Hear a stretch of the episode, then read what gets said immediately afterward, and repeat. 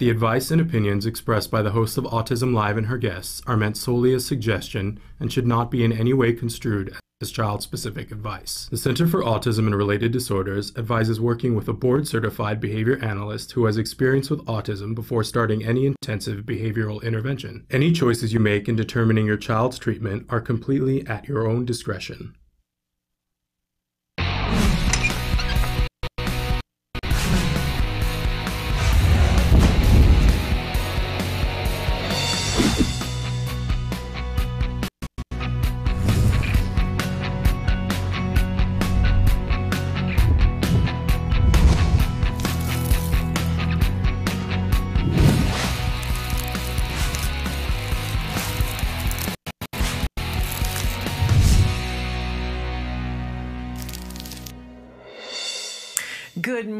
And welcome to Autism Live. I'm Shannon Penrod and we are webcasting to you live from the Center for Autism and Related Disorders headquarters in Tarzana, California. I'm so grateful to be here today and I'm so grateful to have this opportunity to be with you this morning and I'll get into some more of uh, all of that in just a little while. But it's a really exciting week here on Autism Live and I, am so looking forward to today and tomorrow because we have a very special guest who's going to be with us tomorrow. Holly Robinson Peete is going to do a very special one hour episode of Autism Live with us tomorrow. That'll be at 11 a.m. Pacific time until noon Pacific time. We're so grateful. She's such a busy woman and, and she's such a lovely, inspirational advocate I always enjoy an opportunity to sit and talk with her. And we've got a full hour to really en- enjoy and, and talk about a wide variety of subjects with Holly, including what it's like to be the mom of a teenager. I don't know about the rest of you, but my son's about to be 11 and I'm staring down that thing going, oh, I can already see the teenage behavior showing up. And when, when the hormonal shifts happen, you know, please don't even talk to me about hormones right now, right? I can attest to hormonal shifts are not that much fun. And so imagining that in our teens who are on the autism spectrum, it really gives me a lot more trepidation. And it's turned the hair whiter and whiter every day, right? but uh, thrilled to be able to have an opportunity to talk about that with Holly and about other stuff that's going on with her wonderful organization, the HollyRod Foundation. And since we're talking about technology all this week, we're thrilled because Holly has recently partnered with the Nabi Company, and we are going to be giving away two of those luscious Nabi tablets that I one of I flashed one of them at you yesterday, and I'll bring one in a little bit later on in the show uh, to show you. They're they are the most wonderful things. They're very child specific and great fun, and the ones that we're giving away are preloaded with 24 different apps that are really specifically tailored to autism. So we're going to be talking about that a little bit later in the show about what you need to do to participate to win one of those Nabis. And of course, we'll be talking about it tomorrow and giving those away. Um, we'll, we'll be having you do something during the hour and then we'll give it away slightly after the hour. So very excited about that. But then today we just have a cornucopia of wonderful guests. We have five, five guests today. I think that five separate interviews. I think that ties our record for the most people that we've had on the show. So, very exciting day. Thrilled to be here with you for all of that and ever so much more. We always like to remind you at the start of the show that this entire program is meant to be interactive. We want to participate with you and be in a conversation with you. So, Emily's going to cycle through some of the different ways that you can get a hold of us while I remind you that our homepage is autism-live.com. When you go there, there's lots of things to do, like you can click on the blog, um, but there's a desktop with a computer. Click on the triangle on the computer, and you'll be able to watch either the live show or the most recently recorded live show. Now, to the side of that is a white box, and it gives you an opportunity. You can put your cursor there and type and hit enter, and it shows up here on my screen. And in that way, we can be act- interacting in almost real time. There's about a minute, minute and a half delay. So sometimes you think, why? Why isn't she saying something about my question? It's because there can be a delay depending on I don't know, solar flares. It can be slightly different. Uh, don't ask me, I'm not the technical person, but sometimes it gets here a little quicker, sometimes it takes a little longer. It has to beam up into space. I, you know, we shouldn't be impatient. But in any case, it's pretty instantaneous, and we, we love having the opportunity to pose your questions to our experts. I also like to remind you at the start of the show that while we have a lot of experts on the show, I'm not one of them.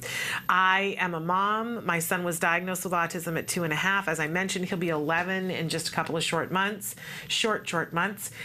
And uh, he is the light of my life. He's doing so well because I was lucky. I was lucky and I was persistent. I will give myself credit for that. Uh, and I love to ask questions, as you see here on the show. It's one of the things that I enjoy is asking questions. I, you know, You'll know I'm dead when I've stopped asking questions. That's what I always say. So, but my son got the very best of ABA therapy and the very best of support, and and we we got that because other parents told us where to go and what to do. And I, and I firmly believe that in this community, if we don't get hooked up to the right resources, if we don't get hooked up to the right information, we lose time, we lose hope, and we certainly lose money. And uh, I don't want to make it sound like the money is the, the most important thing. It isn't. I think probably the time and the hope are twice as important.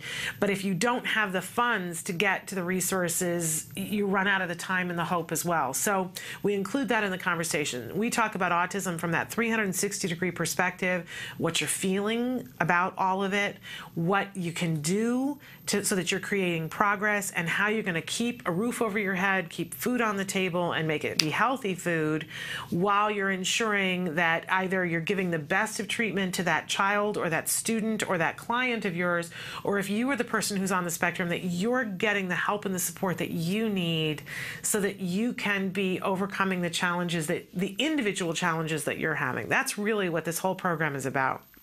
I want to pay forward the information that I got and find all the new information. And that's really what this week has been about. So, we always like to start the show with something that we fondly refer to as the jargon of the day. This is when we take on one word, one phrase, one acronym, and we try to make sense of it within our world, uh, which is now the autism community world, right? A lot of us come into this community and it's a little bit of a cold shower where you go, I have no idea what these people are talking about. The jargon is super duper intensive. And I understand that today, this is the first time that we have used this particular jargon uh, and defined it, although we've talked about this before on the show. So, our term today is in app purchase. And you know, what I always like to say to myself before the show starts, I, I say, you know, my mission today is to save everybody five minutes and five dollars. And if I can do that with at least one person, then I feel like I've I've done my job. And if we can save you more than five minutes, more than five dollars, woohoo, right? This has the potential to save you a lot of heartache and a lot of money if you understand what an in-app purchase is and how to turn it off on your devices. Ah. Okay, so an in app purchase, uh, for those of you who are not technologically inclined, uh, our actual definition for this it's a virtual economy set up within an app on a mobile device. It allows a player to purchase virtual objects for real money in a seamless fashion. Uh, the first time that I encountered this uh, was shortly after my husband had gotten a smartphone, and we were actually being interviewed for. Um, an article in the news, uh, and our son was there, and there were other autism families that were there, and we were in a park. And in between the takes, it was really, really hot, and it was an exhausting day. And in between the takes, our son was getting a little frustrated with, you know, the fact that it was hurry up and wake whenever you're on a shoot. And uh, here my husband had his smartphone and he said here play a game on my phone as we do with our kids sometimes. And my son was having a great time playing this game and he go he says mom look i bought a zoo. And it was sort of like a, a sim village. And he says i bought a zoo. And i said oh my gosh that i love games like that. And so i'm looking at the zoo and going oh that's so cool. And um, you know, the next morning when my husband woke up and uh, and he goes, "Oh my gosh!" Um, there was, I think it got up to six hundred and fifty dollars charged out of my husband's account for zoos and carts and things like that. And I went, "What?" And I went back and looked at the app and, you know, in the game, he had dollars that he was given to play that were virtual dollars. And then there were other dollars that looked a lot alike. I wouldn't have known. I'm telling you honestly, I would not have realized that he was spending real money and that it just, and you don't have to approve it or anything unless you put it on your phone or your iPad the money was just gone. We went through a process, we got our money back, but I then talked to every, all my friends and I said, Did you know this could happen?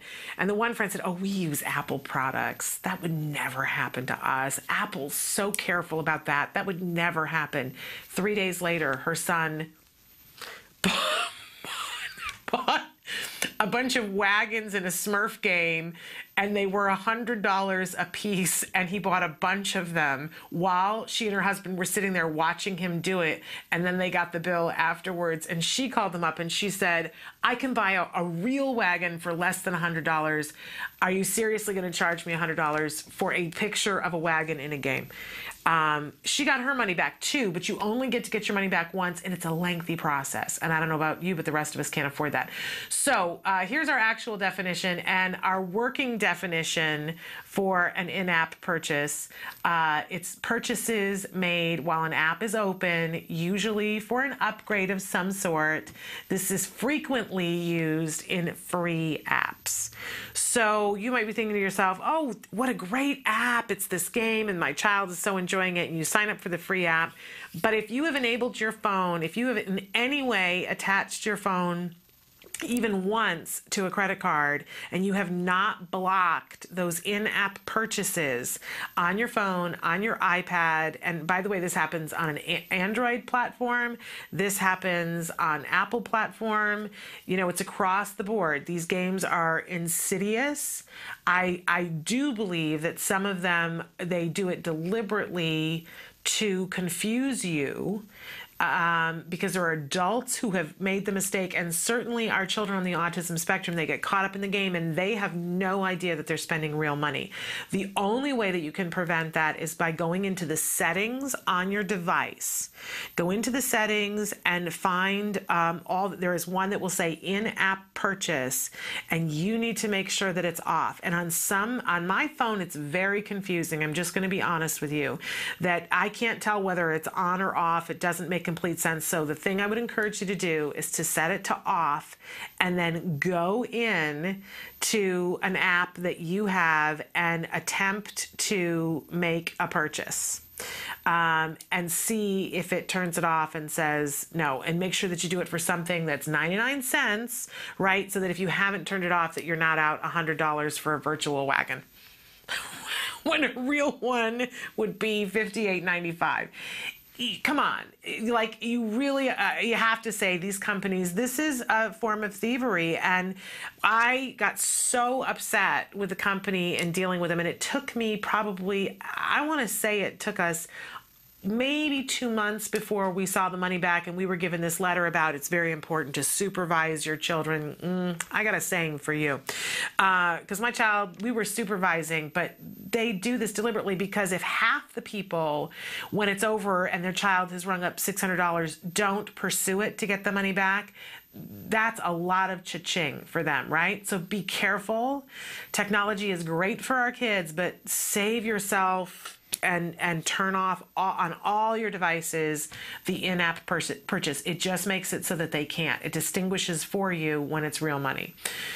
Saves your money. Really does. Okay. Uh, we always have a question of the day for you. And our question today, we've been talking about technology all this week. We're going to continue to talk about technology in a really exciting way. What do you wish what do you wish technology could help you with?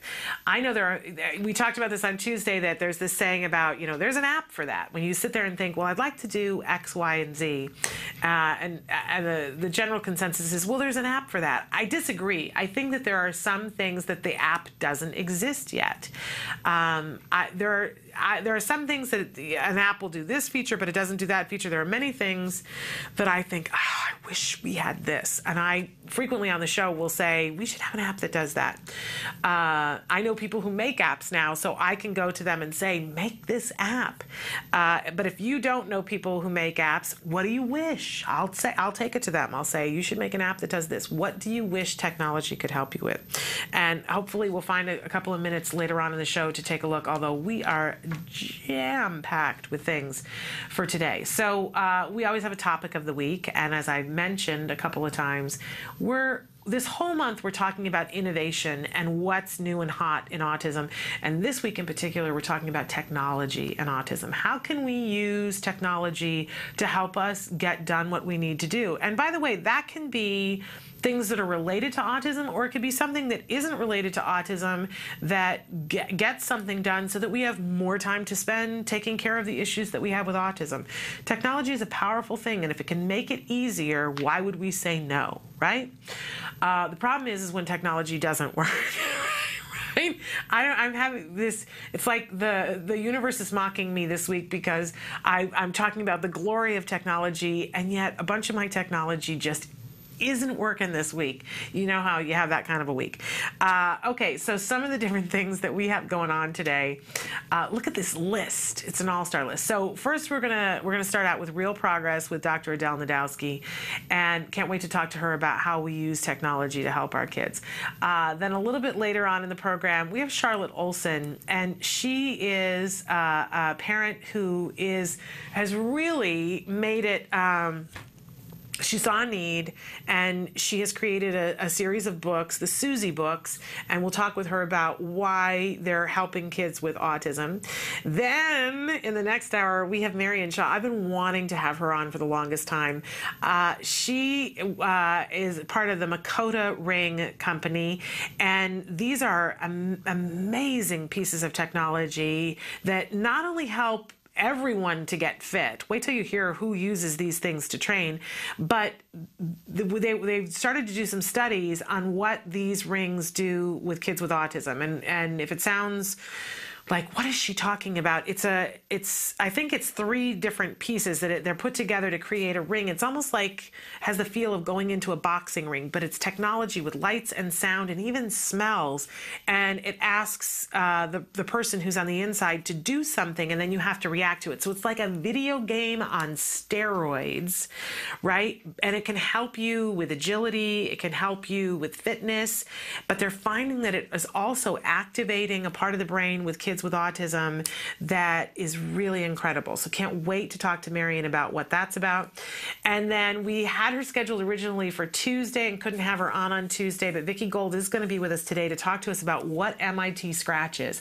This is an incredible program to teach uh, coding, the beginning step of a language of coding for computers for kids.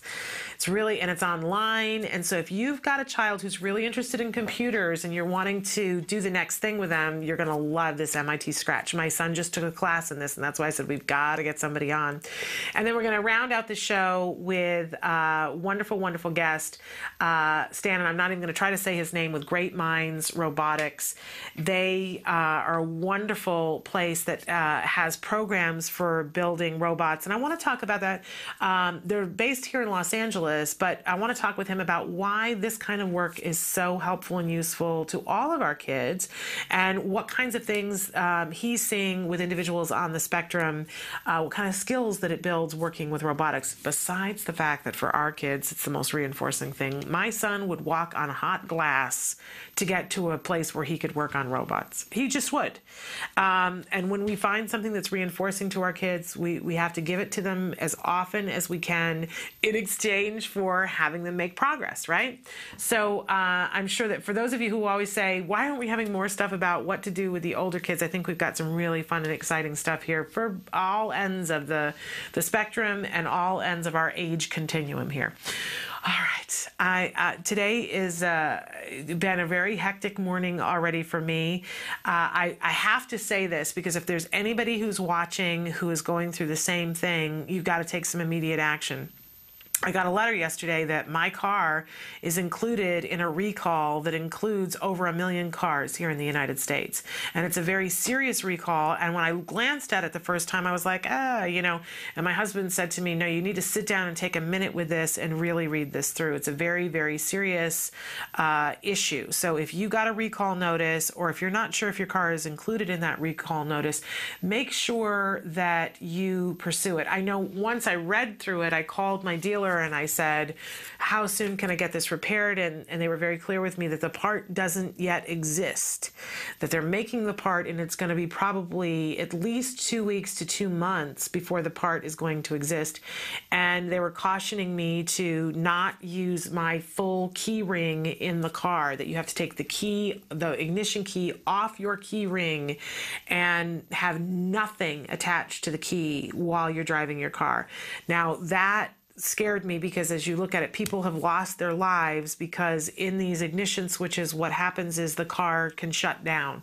It can just literally turn off while you're driving 60 miles an hour down the freeway. The car can shut off. And when that happens, you lose your brakes, you lose your, for some of us, you lose your steering, and your airbags don't work. And people have lost lives over this. Uh, that scared me sideways because I've already had all kinds of pr- problems with my car with the ignition switch. Um, so, in any case, I said, What am I supposed to do about that? And they said, Oh, just drive with a key. Well, then it was on the news last night saying that anyone who feels uncomfortable driving their car, can we all raise our hands, uh, with this problem, that your dealership will give you a loaner car until they can get the part. And um, I, you know, I had called my dealer yesterday and there was nothing, they told me nothing about that. So I want you to know if you missed the news last night and if you are part of the recall with this car, call your dealer. Uh, they're getting me a car right now. So don't drive your car. I'm telling you, don't drive your car. Uh, I had them tow it to the dealer. I'm not messing with it. Uh, it's not worth the loss of life. So encourage you check and see if your car is included in the recall and and deal with it. But if you have to drive your car, have nothing else attached to the key, seriously, lives have been lost, and we need to be safe. Right? All all the things that we're doing, we need to be safe first and foremost. All right, we need to take a break. When we come back, we are going to be joined by Dr. Adel Najdowski for Real Progress with Dr. Adele. Stick with us.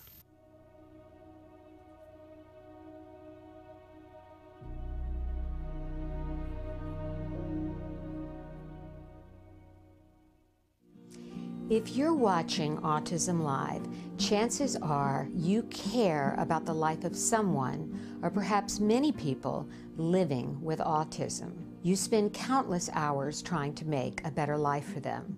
It may not have been easy for you to watch the show today. You know, sometimes you could be juggling so many balls in the air, you feel like a circus performer. I remember recently saying to a friend that as the mother of a son with autism, plus all the other challenges in my life, I feel like I'm carrying a tray full of glasses of water, and that if one of them topples over, the whole thing is going to go crashing down. This empowerment moment is all about you. Now, I'm not a doctor or a therapist, but over the last nine years in my autism journey, I've learned some things that have helped me shift from being a victim to having hope. See, I've been in that place, down on the kitchen floor, on my knees, praying for answers of what happened to my child. I've been in that place, covered with blood and tears, after one of Wyatt's giant tantrums, where I said, Where has my fairy tale life gone? I have a feeling you're a member of that kitchen floor club too.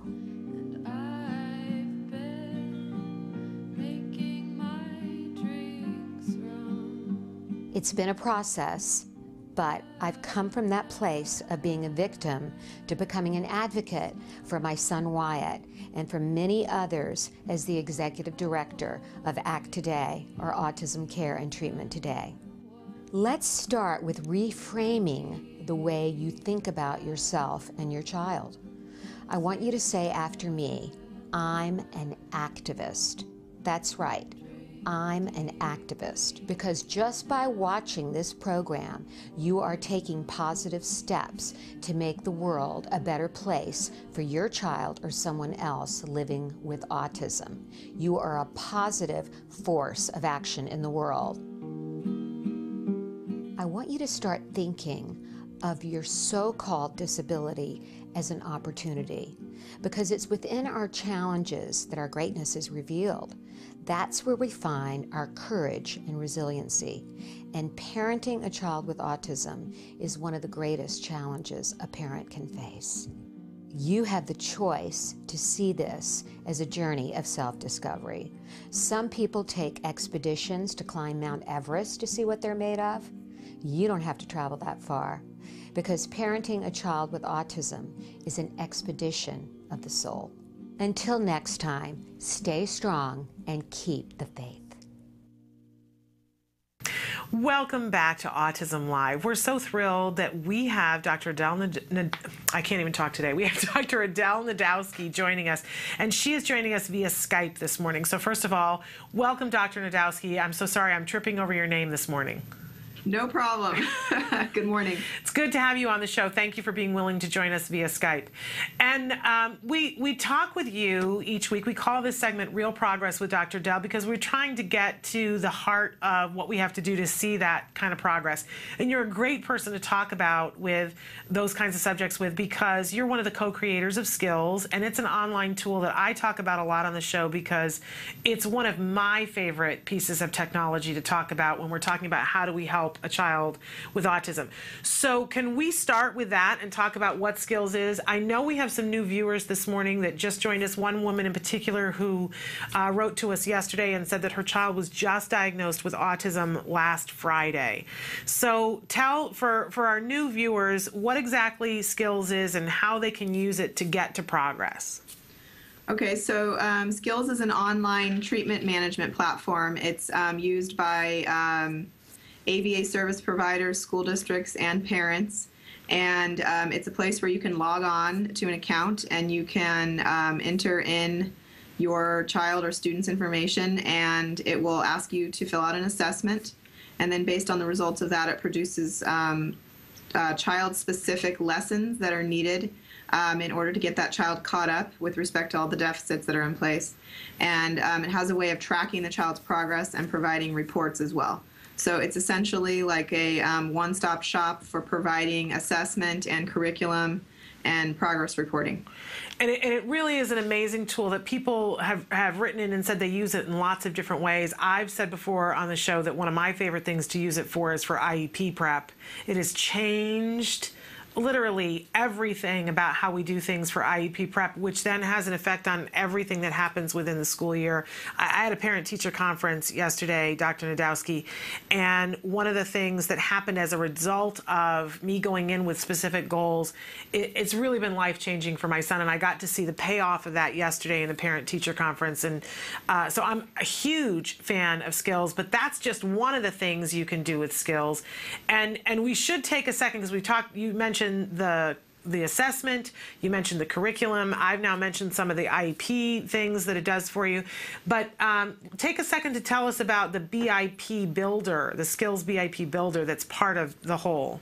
Right. So obviously, when we're providing autism treatment, um, we're dealing with both their deficits and their excesses. So um, what I've kind of talked about so far is what we would do with respect to the deficits, but um, a lot of individuals with autism also display um, stereotypical behaviors or repetitive behaviors, ritualistic things of that sort, or even self injury or aggression. And so um, there's all these different challenging behaviors to deal with. So within skills, there's the BIP builder.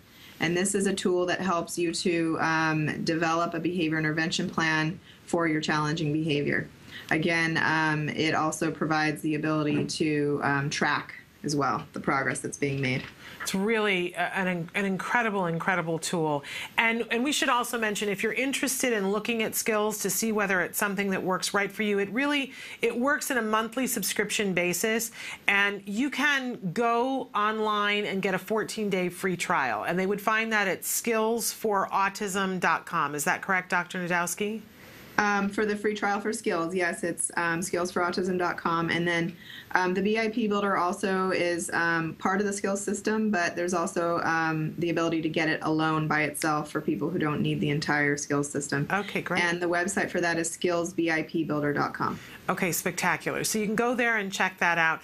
Um, but that's not the only, you know, uh, that's certainly the first thing I want to talk about with you in terms of technology. But there is so much out there in terms of technology that you can use to help yourself, to help an individual on the autism spectrum, and to help the individual themselves. Uh, one of the one of my go-tos that I that I immediately think about is getting training for yourself and for the other people who are working with your child, whether it's the teacher or an aide, or if you're bringing therapists into your home and you don't have an ABA provider and you want to train those therapists. But also for a parent, we want we want great training so that we know how to implement things that we find in skills. And um, there's a great solution that we know of where they can go to get that information. Correct? Yeah, I'm thinking of the Institute for Behavioral Training. Yeah, I'm I'm a So- big fan of theirs. Yeah, so um, also you could go to ibehavioraltraining.com to check them out. And they provide um, all sorts of um, technology for training, including their whole entire e learning um, modules, which they have ones just for parents, they also have ones just for educators, and also for service providers. And it teaches on all sorts of topics, all the way starting from, um, you know, the the one-to-one staff who actually implement the therapy hours on the therapy line um, all the way up to supervisor level training of you know how do you design a curriculum program for a child Yeah. um, so yeah that's great and also um, the behavior analyst certification board just came out with something new called the registered behavior technician um, and it requires people to have 40 hours of training under their belt to even get that certification and that's for the therapist level person. Um, and IBT just announced, I just saw um, a press release actually that they just released um, an e learning um, to uh, provide that 40 hours that's required by the certification board. We actually have a guest who's going to be on a week from today. Cecilia Knight is going to be joining us to talk about exactly that training. So I'm glad you brought it up. Yeah. Uh, because we will be talking with her specifically about that a week from today. But uh, all of these things you can you can go to ibehavioraltraining.com and and you can start getting educated about a specific area. I, I love the fact that you can look and look up uh, uh, something that your child is doing and get educated about that. And and I want to say that the trainings are ridiculously inexpensive. They started about seven dollars uh, and fifty cents per training. So it, it's not. I- you know, and I know that we're all pinching pennies, but you, if you were going to go buy a book about what to do about autism, it would take you forever to wade through it. It would be incredibly intense jargon, and and I can tell you that it would cost you a lot more than seven dollars and fifty cents, and you might you know use it for three weeks and still not find the thing that you were looking for and not understand how to how to deal with it IBT, you can go and specifically look up the topic that you want, pay $7.50, be watching a video that is not jargon intensive. It's designed specifically to explain it to parents if you get one from the parent section and and be on your way. So a really remarkable way to use technology to get educated today in the thing that you want to get educated in. Yeah, and there's also other um, you know technologies that are available for doing for getting online training as well, including Autism Training Solutions. Um, they're very good. Um, and I think I just recently saw something. I think it's called I Can Learn ABA two or something like that, and it teaches um, how to do discrete trial um, teaching. Wonderful. And um, it's it looked pretty cool from what I could tell from the initial view because it has like this whole part where there's actually like a simulated um, child on the screen that you interact with, and you have to go through steps of actually providing her the um, instructions and providing her reinforcement or prompts or whatever, so that you actually kind of like get a, a little bit trained of actually implementing the stuff that you're learning. That's awesome. That's and what is the name of that again? Um, I think it's called I Can Learn ABA too. I'm going to look it up. Okay. real quick. And if I have like a website, I'll let you know in, um, in a little bit here. And then certainly there are lots of apps that are out there that are now helping to address specific skill areas that you can put some sort of a tablet device in a child's hands and they think they're playing, but they're actually learning something that uh, using ABA techniques because they're getting reinforced for it and they're they're doing repetition so that they get lots of opportunity to do it.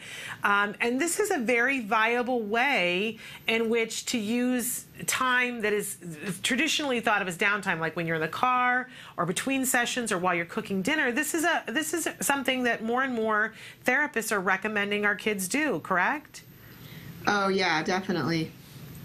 And one that I can think of off the top of my head, Camp Discovery, uh, a wonderful, wonderful app uh, in which kids can work on lots of different language skills. Uh, and, and we've had them here on the show to talk about that. But there are so many, there are, there are things for older kids. There's uh, the Social Express to work on social skills, so many different apps. Uh, there are even books about apps for autism. So, uh, so many different ways that you can use that downtime. Yeah, I actually have like something if anyone's interested out there. Um, I went to an educational technology conference in November, and um, I made a list of all the technologies that I learned about while I was there. Wow. And so, if there's any viewers who want that list, I'm happy to share it. It's not like pretty or anything. I just basically typed it up. Um, but the the the technology I was just talking about is definitely on that list. So I'm trying to find that right now. I would uh, love to have that list. We'll do a blog about it and I'll pretty it up for you if, if you're willing to share that list with me. Yeah, definitely. Okay, and I'll I'll I'll definitely credit you. It's not my list; it's your list. But that's amazing. well, I don't really care. It's fine either way. Uh, I, I absolutely love that. So lots of different ways in which we can use technology, and then I also want to talk a little bit about tracking data and using things like a token economy using technology, um, because there there are ways that you can track data. Skills has a way that you can do it inside the program. So if you're using Skills, you can do that. There are other apps that people people can use to track data, even the most, you know, even if it's just a ticker, if you're trying to count how many times a child mands, there are apps for that that you can put on your phone and, and do things uh, of that nature. Um, and then there are also uh, token economies that are available in app form that you can specify uh, what you need and, and many different things. Anything else that you can think of off the top of your head that's just really useful in terms of technology? Well, I mean, basically, um, if you just imagine everything you would need while you're doing therapy and figure out how you can make it, um, make technology help you. So you hit you hit some of those examples already, but um, you know, there's stimuli even you can find on um, through apps. If you go onto your um, app store and you type in, um, I think it's just ABA stimuli. Just type that and you'll find photos and things that you can use. So, like if you're teaching object labels or whatever, and it's kind of cool because they even have it set up to where you can um, have the child um, select it. So you could do that as like a test first to see if they even know the stuff before you decide if you want to use those or not. It's really remarkable the way the when I think back to when I started out when my son was diagnosed with autism and how different it is and how much more is available and a lot of it is available. You know, some of these apps we're talking about are free. Camp Discovery is free. Some of the token economies that I use they're free. Um, it, it really is amazing how much more stuff is available, and I can't wait to see in 10 years' time how much more is going to be available to our kids. It's a pretty exciting time, uh, and we're, we're thrilled thrilled that technology has met up with this need and is getting it done. I, I think we should take a break, but are, are you able to stay with us for uh, one quick more segment, Dr. Najdowski? Yeah. Okay, great. So we're going to take a break, and then we will be back more with Dr. Najdowski. Stick with us. The Institute for Behavioral Training and Applied Behavior Analysis for the Treatment of Autism. Access IBT e-learning videos on the move and learn at your own pace.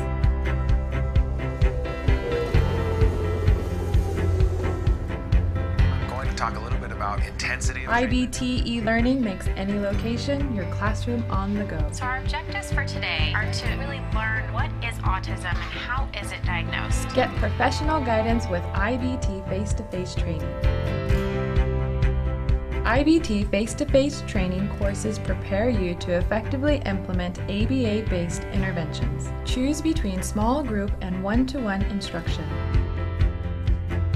Earn BCBA supervision hours via one to one video conferencing. So I had a chance to review your BIP today. You know what? It looked really good. You did a good job with it. IBT continuing education courses. Earn credit through webinars, conferences, article reviews, and e learning videos. You can learn more at ibehavioraltraining.com. IBT 360 degrees of ABA training. Welcome back to Autism Live. I asked Dr. Najdowski to stay with us because we had a question that came in that I was hoping that she would address, and she's willing. Uh, they wrote in Hi, ladies. How do I keep my child, how do I help my child keep his clothes on at other people's homes? He takes off his clothes and shoes and socks and only keeps his shirt and underwear on. He is four years old. FYI, he does the same at home and only likes to wear long PJs and long pants. Thanks and enjoy your day. So, um, and, I, and I always like to say, Dr. Najdowski, that uh, to our audience at home, that we never can give child-specific advice. That I, there's not the expert doesn't exist who can take information in this platform and give child-specific advice. So I'm just reminding everybody at home that we'll be talking in generalities of some things that you need to do if your child is doing this kind of behavior. So what what do we need to start with, Dr. Najdowski? Well, a couple things that come to mind right off the bat is um, that you can obviously um, use a procedure where you provide reinforcement contingent on keeping the clothes on for a length of time. Um, so um, basically, if the clothes are on, like maybe you could first collect data to see, you know, what the latency is before the clothes come off. Now tell us what latency means. So I mean, like you, he's wearing his clothes. How much time is it before those clothes are coming off? Okay.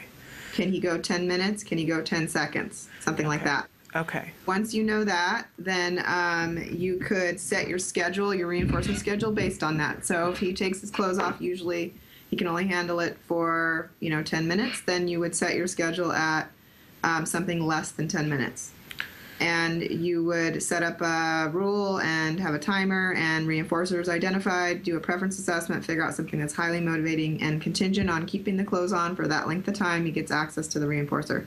Okay.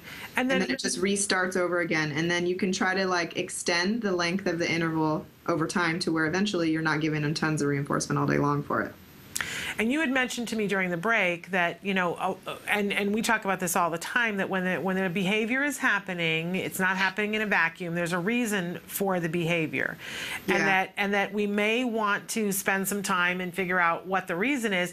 And it's very interesting to me as a parent that it, it's a very specific behavior because it sounds like to me if he only likes to wear long PJs and long pants, that if then if he's in shorts or in short pants, that those have to come off, which is very interesting that he wants to be more covered. But if he's not covered enough, then he'll take them off completely. It's a little, it's it's very interesting, isn't it? It is. It is. I was actually um, also wondering if, like, in addition to that, you could consider um, letting him wear the pants, the long pants that he's okay with, um, and then maybe slowly um, making them shorter and shorter to like using basically desensitization. Okay. And somebody else wrote in and said, in regards to the kid taking the clothes off, my son did the same thing. He too is four. Always started with the shoes and then everything else came off. I bought him Converse high tops so that he could not take those off. They are hard to get off. And he's been wearing them for a little over a month and no more stripping. It's interesting because if the shoes are hard to get off and if it's hard to get the pants off over the shoes, that could slow him down. Yeah, exactly. and that was the third thing I was going to mention is always you can increase the response effort of him doing that behavior. If it's too difficult to do, he it might not be worth it to him. yeah. Anytime someone has to put a lot of effort into something, the likelihood they're going to do it is decreased. So, um, I had I was thinking of like you know things with difficult fasteners, Yeah. um, overalls, Um, the difficult shoes is a great idea because, like you said, can't get the shoes off means you can't get the pants off. yeah. Well, and it's interesting. You know, I mean, I love a puzzle. I, I, you know, love to try. I love those logic puzzles that they give, and sometimes our kids' behaviors uh, fit into that category. And it's very interesting to me because I, I want to know why, um, why he wants to wear the long pants. Uh, that's a very interesting thing to me. Like, what is it about those?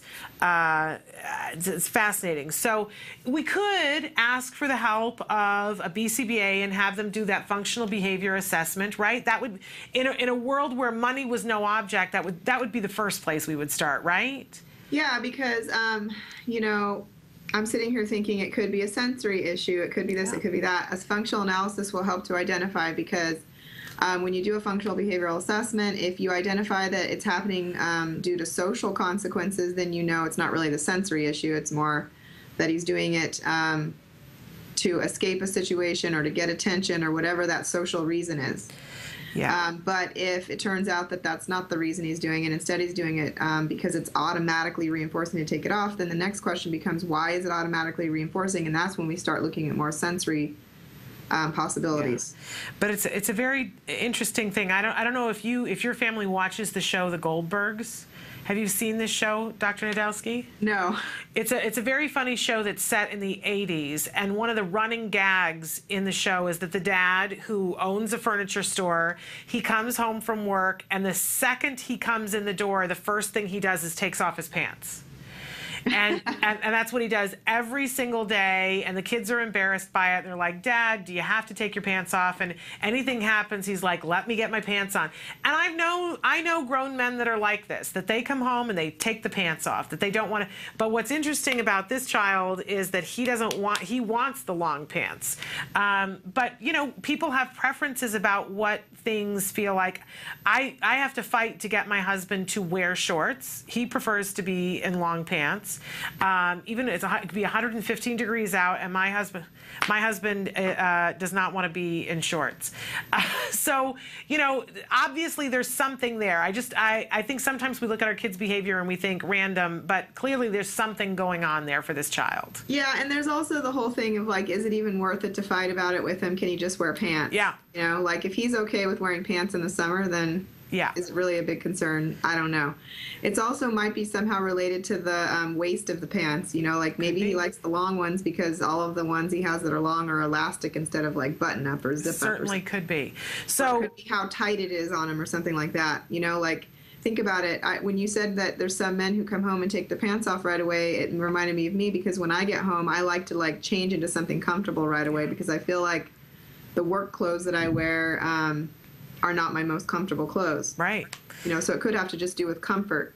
Absolutely. So uh, you got to kind of become a detective and start looking at things and piecing together and think outside the box and have somebody else look at it as well too. And if you can, if it's within your budget or if you're working with an ABA provider, have them to do uh, a functional behavior assessment.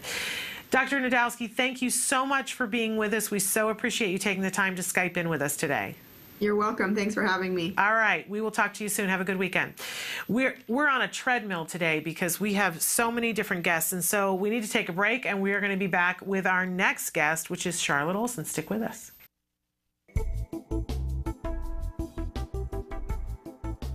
Skills is an online program that provides assessment, curriculum, positive behavior support planning for challenging behavior, and progress tracking, and it does this all in one place. The skills assessment and curriculum addresses eight areas of development, which even includes advanced higher level areas such as executive functions and cognition, which pretty much makes skills the only ABA-based set of curricula for teaching more complex skills, things like problem solving, planning, self-management, perspective taking, and even inferring and predicting others' private events. Skills is a four-step system. Step one is to add the child to your account. Step two is to start assessment. The skills assessment is the only ABA-based assessment with psychometric research demonstrating the language subscale to have excellent reliability. Every area of human functioning and typical child development from infancy to adolescence was researched, making the skills assessment the most comprehensive of its kind in the world, and we're quite proud of that.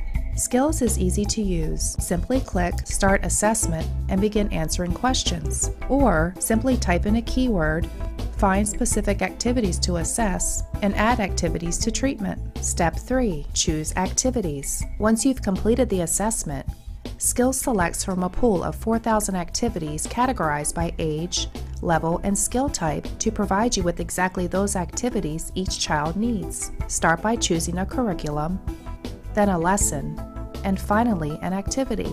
Click the information icon to view prerequisites, ages in which targets develop, examples, and IEP goals. Click the video icon to watch a short video. Once you've identified an activity you want to teach, adding activities to treatment is a snap. Step 4. Start treatment. Here you can access customizable activity lesson details, add your own customized targets and exemplars, and edit an activity status such as introducing or mastering it.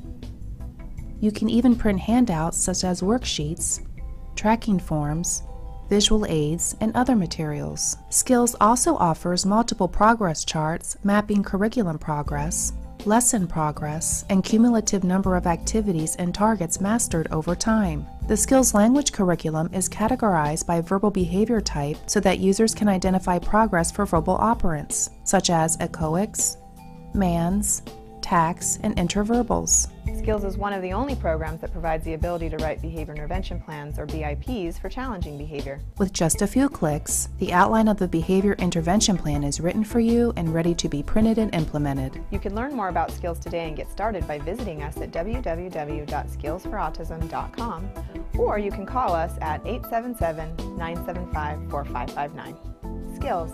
Progress starts here.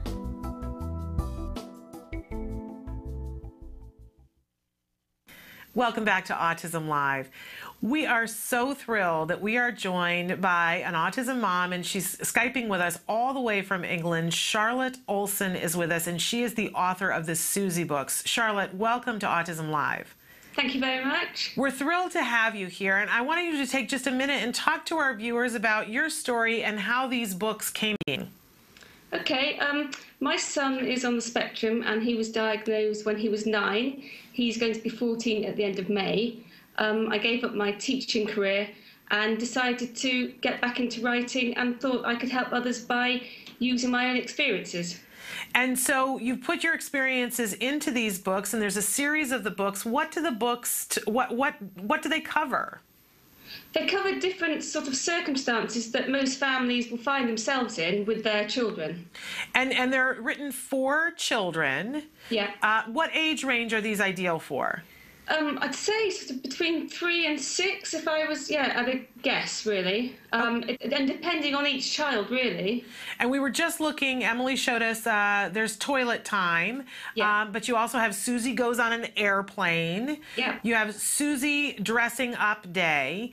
And, Yeah. and in each one of these things, and they're written for the child. Correct? So, um, an ideal for a parent to sit down and read through the book with the child, and what kinds of things will it in, inform the child of? Well, I think it's basically just giving a child a, a, an example of what to expect in each um, circumstance. Um, for example, when going on the aeroplane, from the child arriving at the airport to getting the tickets to going on the plane to their ears popping, all those different issues that we all take for granted that other children obviously worry about and can be anxious about. And and really, really remarkable. These books are available on Amazon. Um, Yeah. So you can buy them on Amazon. They're they're the Susie books, and again, it's Charlotte Olson. So you can search either by Susie, like Susie's Toilet Time, or you can search by Charlotte Olson. Um, but you also have a website that people can go to for more information. Yeah. And uh, Emily uh, put it up there, but tell it for, for people who are just listening audio wise. Uh, tell us what your website is. Yep, the website is at www.susiebooks.co.uk. Wonderful. And are, are, is there a plan for more of these Susie books to come out? Yes. Um, I have 12 titles that I've, I have written, um, with only four that I've currently self published.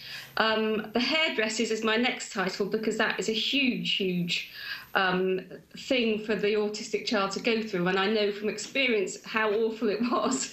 Um, when I just think that one could possibly do and help other parents explain each part of the hair sort of cut stage to calm a child down and make them sort of feel calmer and less anxious about it all. It's really a, a remarkable thing that you're doing because I know a lot of people, you have, as you said, you have these experiences that everybody's going to have to do. And Yeah. sometimes you just need a reference for it. And we know that most of our kids are incredibly visual. They're Yeah. beautiful books, Charlotte, I have to say. And, and, and so they're absolutely lovely. And I have to say, my first question when I looked at these was, well, you have a son on the spectrum. Why did you make it a little girl? Um, but I now think it's genius. But I'd love to know why did you make that choice? Because uh, when I, I originally trained as a nanny and nursery nurse, and we had to do a a learning aid for a child starting school, so I came up with the character Susie and wrote a book called Susie Goes to School. Ah, okay. So it was a character that already existed for you, and then you just expanded on it. But I have to say, I really think it's a gift to the community that you've made it a little girl because the vast majority of the things that are written about autism are from the boy's perspective. Yeah. Uh, and so, so many parents will write to us and say, I have a girl who's on the spectrum. And, you know, it's bad enough that we have to explain that to people, but then we go to things and there's nothing for the girls. Yeah. Um, and that's starting to change, but this is really incredible. Um, and, I, and I think you're doing a remarkable job, and we look forward to more of these Susie books. Brilliant. Thank you. Thank you so much. And so again, we want to encourage people buy these on Amazon. Charlotte Olson, Susie Books. You can you can uh, look on Amazon Susie's Toilet Time, and then it will show you the other books. And that you can also go to Charlotte's website. And thank you so much for for joining us all the way from England, Charlotte. Thank you. Thank you for having me. We're thrilled to have you here. Have a have a wonderful weekend. Yeah, and you. Take care. Bye bye. Uh, uh, really remarkable books, and want to encourage people. I, I love the fact that, in since we've been talking about technology, that you can go on Amazon, you can look at these books. They even allow you to open them up. You'll see the bright colors that are used in the book. Really wonderful things to have on hand if you're about to do any one of these things, like start toilet training or you're going on an airplane trip. Great, great reference to have in in the weeks before that you're doing it. It will really help to lower that anxiety. Uh, we really applaud Charlotte for doing that. All right, we are going to take a break right now. We're a little bit ahead of schedule. Do you want to go to the A word, Emily, or you want to do something? Okay, we're going to go to the A word. This is the uh, this is an amazing ongoing documentary being made about uh, following a little boy who started his early intensive behavioral intervention. I particularly love this episode because we get to see when it isn't fun. Uh, you will see many episodes of the Word where Jack Riley is having a great time. He's interacting with his therapist and he just loves her and he's enjoying all the things that he gets to do and he's learning. Uh, but sometimes you will run up against a place where the child has gotten used to doing something one way.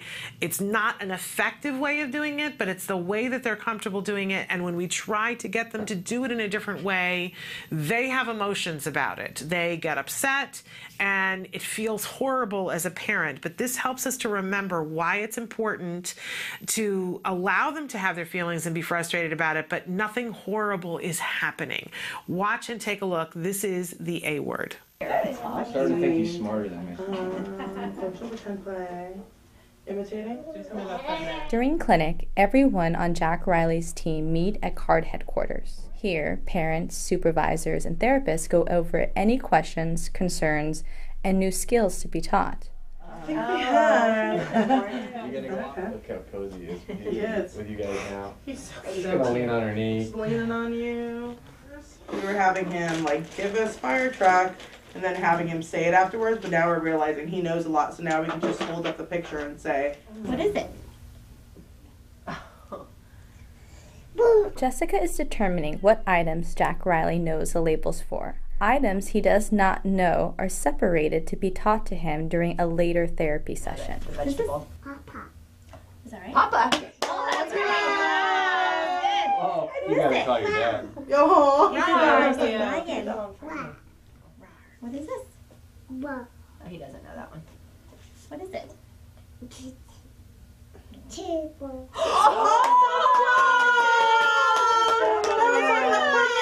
Oh, I think you should let it go on that Oh.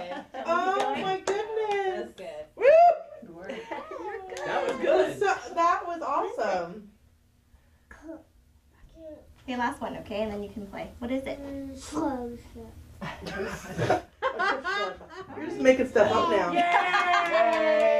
Well done. You did such a good job. That table came out perfect. That was. And I couldn't find like a good table that looked like something Papa, he is would know, Papa? so I was pretty surprised. That- That's Papa. Oh, he said Papa That's, too. that's, He did that awesome. He said you sang all. There's a couple pictures of him, right? Yeah. Yeah, he got it. Pop- Papa's gonna be happy. I have a question. Yes. So, of course, we're getting big heads thinking he's doing so well. He's getting such a big vocabulary. I know we're not supposed to compare him to other kids, but because you guys work with other kids with autism, what are, and I know this isn't an easy answer, but easiest answer you can come up with. Okay. What are his strengths and weaknesses? I would definitely say one of his biggest strengths is that he's able to learn and he learns very quickly. You know, I mean, he's at a good place right now where he's sort of like shooting up everything, you know what I mean? And excited. yeah, and he's picking things up very quickly. You know, as far as uh, what are his weaknesses, I think it's just the, the deficits that he has. It's just the delay in the language and the delay, you know what I mean? And it's all that stuff. But given that he is a fast learner, I think all that stuff is just coming out.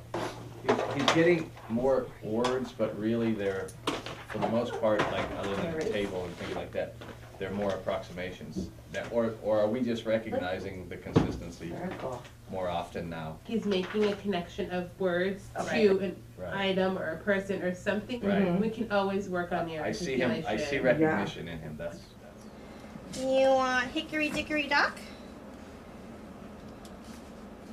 Say no. No. Okay. So you can see which one you want. What Legos? You want trains? Trains? Do you want trains? Trains? Say trains. Okay. Here. Let's go play with the trains. We got these. What color is this? Red. Red. Very good. You know your colors. What color is this? Red. Try again. Oh. Yellow. Very good. Here he goes.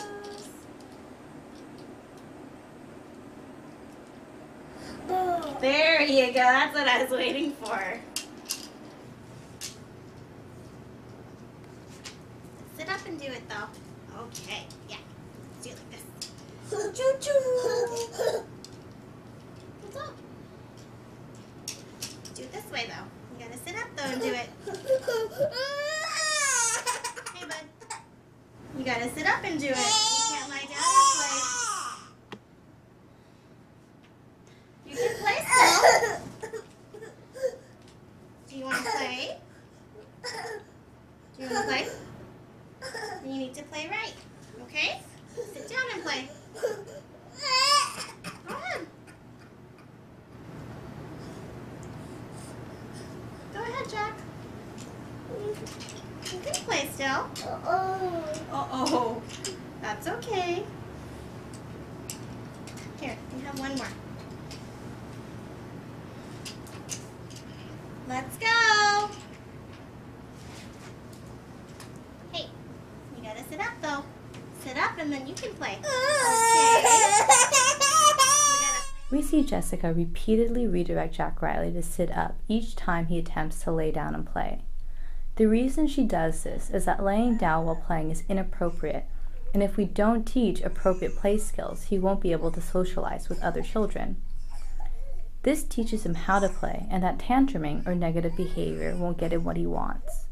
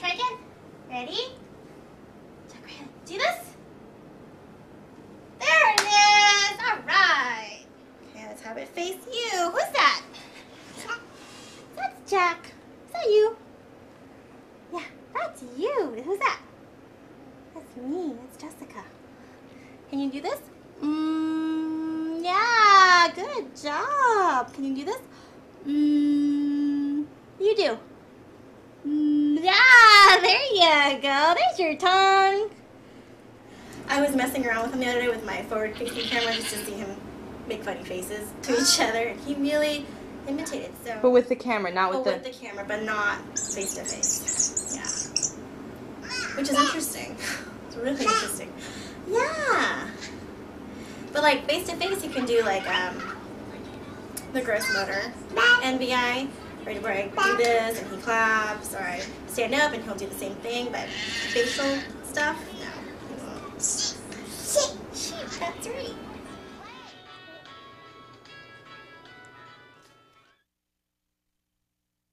Welcome back to Autism Live.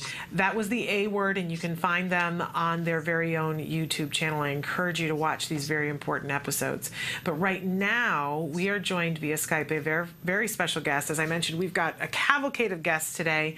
So thrilled. I've been wanting to have uh, Marion Shaw on the show for quite a while, ever since I saw uh, the first studies being done about autism and these wonderful Makoto sports arenas. So we want to welcome Marion to the show. Marion, thank you for being here. Oh, thank you so much. I'm honored for the invitation. Well, I, we've been talking about technology all week long and all the different applications of technology, and I think yours is one of the funnest things to do. I want to get in one of these uh, sports arenas. Uh, so tell us what the Makoto Sports Arena is, what it does. Um, the Makoto Arena is a unique game. Actually, it refers to a group of games that you play inside the Makoto Arena, which is a large triangle with a six foot tower at each point of the triangle. Each tower has uh, a number of targets on it, and each tower also has a speaker. So when you are inside the arena and playing a game of Makoto, you're responding to lights and sounds that are all around you. And we found out that's what's actually driving the beneficial brain improvement we're seeing um, not only in children who are on the spectrum, but in kids who are having problems with math or reading. Um, It's it's really amazing, and, and let's start with it's fun. you know, this is a very fun thing, and it creates fitness. What initially, when it was designed, was it created to be a fitness apparatus? Um, the original application, um, the original developers were trying to recreate a training device used by the samurai to replicate one samurai against three attackers. And so the original equipment had 10 target placed at strike points um, on an individual to replicate replicate a fighting piece of equipment. Wow, it's lovely to know that that's where the genesis is. And and we need to be very clear about this. This was not invented for autism. Lots of people are using them in lots of different ways and having great fun. You you've got some amazing people who are using this equipment. You, you even have uh, a country whose army is am I correct using this to train the army? The Dutch Army. Um, what's what's unique about our equipment is that it's used both as like a screening device because it measures accuracy to um, res- in response time to random stimuli. So it's used as a screening tool. But beyond that, if you continue to use it on a regular basis um, for neurological improvement, we say do three four minute games three times a week. And now that we have the ability to uh, assess people um, as far as what is their visual memory. Um, there are overall cognitive factors that we can actually test via computer tests. We can now assess and also measure the improvement. It's amazing. And and so we're going to show a video so people can get a visual of this. But first, tell us, Marion, where can they go to find out more information? What's the website to go to?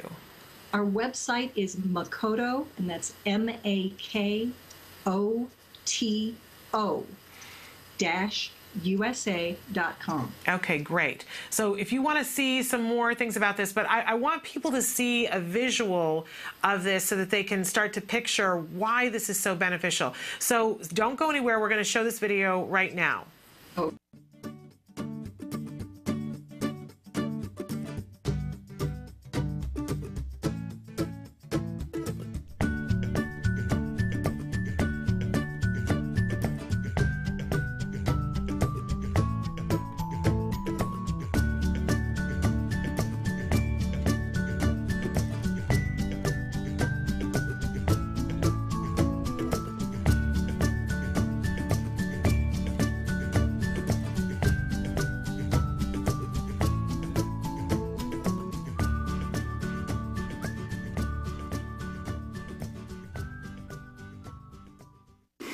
Okay, so we were just seeing a short video. We saw a very tiny little customer uh, with a big red bonker, and and he we could see uh, two of the three parts of the Makoto Sports Arena, and we could see things lighting up. Now, is it? Uh, and I couldn't hear, but is uh, through my earpiece. So is it there's sometimes that it just lights up do we have a choice of whether it lights up and whether it makes sound um, or was it doing both for him do you know marion Oh, of course. Um, yes, it's doing both. However, because we have such a wide range of what we call sound themes. So, for example, um, we had it set up for the little guy so that only the lowest targets would go off because those are the ones he could reach. Ah. But we can also select sound themes for kids like jungle noises or barnyard animals or just tones. Um, it, it really all depends on where the child is developmentally and also, if they happen to have any aversion to loud volume, we can adjust that. Um, it's all about adapting it for the child. But as you see, it was very easy for him to hit the light off. Yes. And he was having a ball. I mean, that's the other thing is he was excited and he was skipping between the different things. So he's getting that, he's getting some fitness with it as well. But he was using his eyes, using his ears, listening and reacting and getting more fluid with it, which is beneficial for everyone, but especially for our kids on the autism spectrum. This cannot be underestimated how important this is. And I understand too that you can program these things uh, to do so many different things that they could be working on colors at the same time times. There are, you know, uh, so many different applications to this. But I want to give you a second, Marion, to talk with us a little bit about. Um, you you started having some people be interested in this with kids with autism, and, and there have been a couple of studies that have that have been happening and that are happening. Where where's that interest coming from, and what are you finding from these studies? Um, Dr. Claudia Hilton started her studies with our equipment at while she was at Washington University in St. Louis. Um, the study that she did there found that in just as few as 30 two-minute games, and remember, this is how the kids look at this equipment: is it's not therapy, it's a yeah, game. Yeah. But in less than an or in an hour of therapy uh, games, they statistically significantly improved in the areas of working memory and organization of materials. And the reason that's such a big deal is, frankly, those are two key components to how well we can learn. Yeah. So in less than an hour of fun time playing in a game, um, we can help a child learn better. And uh, those children were all on the autism spectrum. And then Dr. Hilton's now continuing the studies down at uh, University of Texas Medical Branch. So we're looking forward to seeing those results. I gotta say, this is so exciting. It sings to me in a way. Like I look at it and and and I go, our kids would love this, and and I know um, from from having gone through extensive ABA with my son, which was is absolutely awesome. That it's all too easy to have your child lose ground physically while you're doing intensive other behaviors. And I would have loved to have stuck him, you know, do an ABA session and then stick him in the ring and have him be doing all this stuff, working on EF skills, and him not knowing it and getting him to get some physical exercise at the same time. I think it's brilliant, Marion, and I want to be your your new best friend. Well, I love that. thing is, I would reverse the two because if you put somebody in Makoto first, oh, the heart rate up, you get the blood pumping, and the brain will function better. I I love that. As opposed to um, ABA, Makoto's actually helping to rewire the brain. We, we were told this is sensory sensory integration therapy in a game. Um, studied by Dr. Barry Stein out of um, Wake Forest Medical showed that where sound comes from lights up a different area of the brain Yeah. than other areas. So whether it's coming from in front of you or behind you makes a difference. Interesting. Also, neurons that fire together wire together. Mm. Dr. Stein's research also showed that you get a what's called a greater than effect when you have both audit, audio as well as visual stimuli at the same time. You get a bigger effect on the brain than either individual one separately. Love it. Which goes together.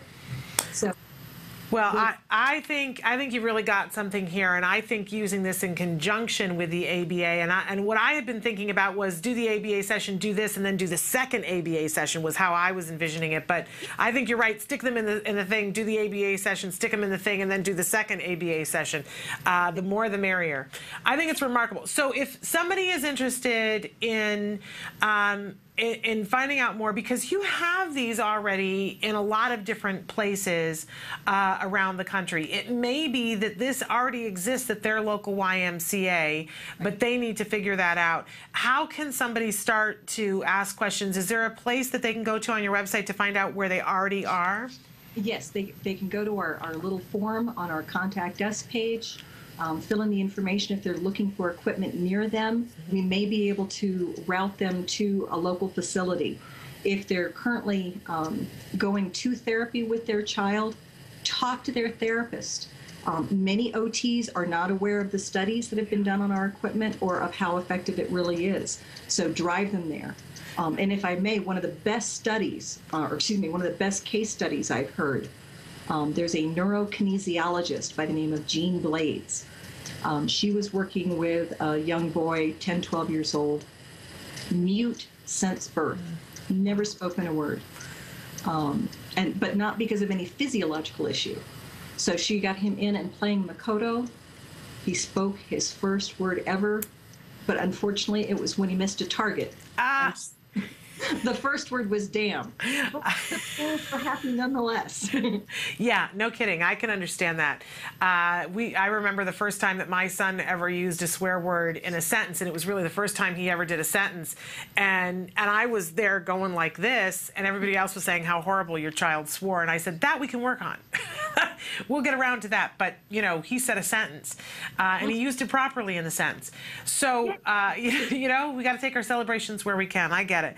I think this is remarkable, Marion. And again, we want to tell people go to your website, check it out, see if one is near you, and if it isn't, you know, talk to your, you know, OT, talk to your YMCA, talk to your community group, and ask them about getting one because it is. Uh, I, I think it's it's something really really incredible that I'd love to see more of our kids have access to. We, and, and we are working with groups to help them do fundraisers um, to try and get things out there and to create financing plans so it makes sense. Okay, really, really remarkable. I thank you so much for being with us, uh, Marion. We've, we've got so many interviews to do today, so that's all the time I can I, I have to spend with you. But I, I hope we can have you back on the show again another time. Oh, anytime. Love it. All right. Well, thank you so much. We are going to take a break and we're going to be back in just a couple of minutes. Stick with us.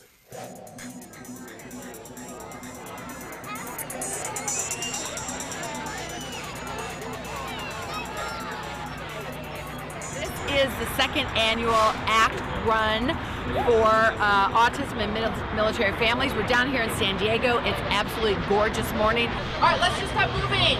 Let's move in those feet. I know it's a little chilly. Some of you are just arriving. Hey, you guys are looking good, and I want to remind you, you are running to raise money for an amazing cause. Our military families with a child of autism. You guys are heroes. Thank you. So are you ready to run? Go!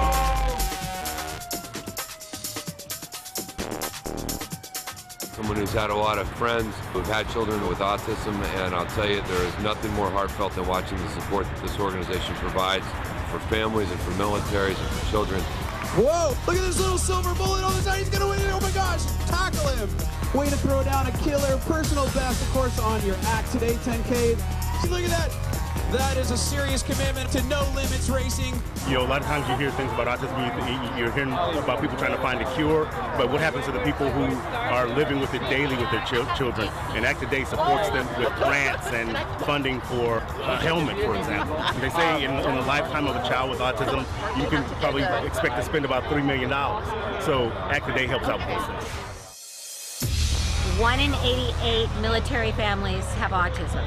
That's entirely too much. We have an autism epidemic. It's almost impossible for families to get the care and treatment they need, particularly the military family who moves on average every two years. Oftentimes they have a parent deployed. Their children do not get the care and treatment they deserve. I hope all of you guys enjoyed running today. We're extremely humbled to get to be the title sponsor of this great event, and it's going to grow every year.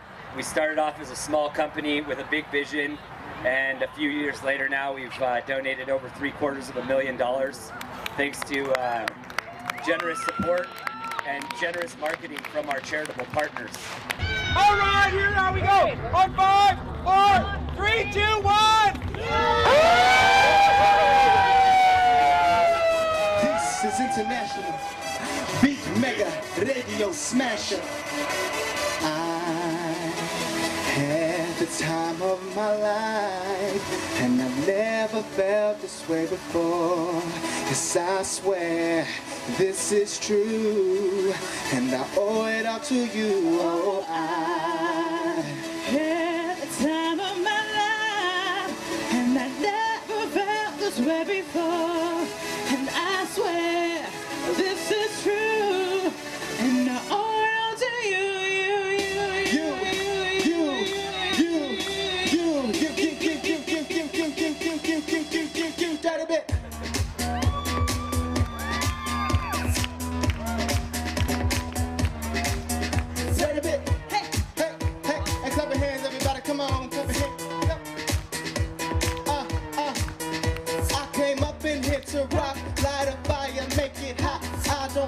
take no pictures, I just wanna make it pop. I was going to get wild. That's my side. The fact that you have the band going, you have friends here, you have just a great atmosphere. Why not come out and you're in Southern California? You can't get better. I want you to know you made a difference today in the lives of families with children with autism. You guys are amazing. You're activists. You guys rock. Bye, everybody. See you next year. This event would not be possible if we hadn't had the tremendous support of sponsors. We encourage everybody, join us next year. The party's going to be bigger and better than ever.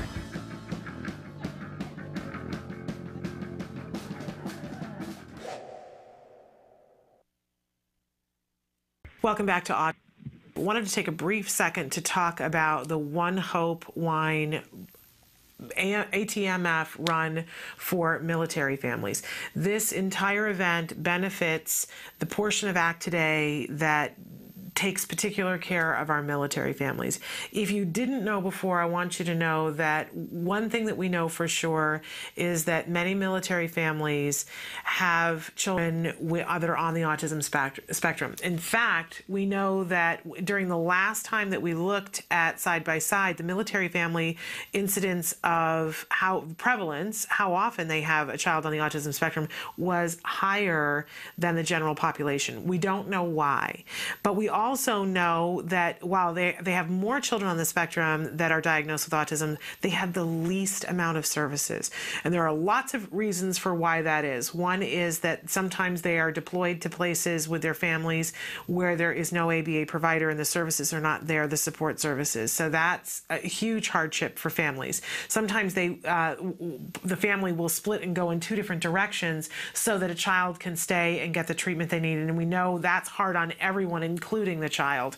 Uh, we also know that when they move, which is on the average of every two years, that they go back into the system of being on the waiting list to start services, and sometimes that can be a lag of three to six months before they're able to start services. Just stop for a moment and think about what you have going on in your home, and if on top of that, every two years you had to completely relocate, and if one of the members of the family was in harm's way, how uh, completely difficult that would be. So, this run benefits those families, and uh, we appreciate the, the different sponsors that are they're there for that, but they also need people to run, and you can run virtually. So you might say, "But I'm in New Hampshire, I can't get there on that day." You can set up a virtual runner and still raise money, and it will go to the, the United States military, the families that have autism uh, to help them to get access to the support that they need. A really important event, and I hope that you will participate. Go to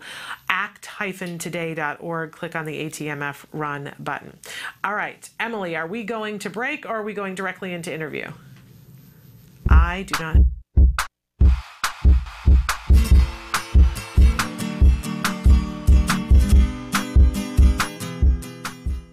Hi guys, welcome back to Smarty. This month we're gonna make some gluten-free Play-Doh.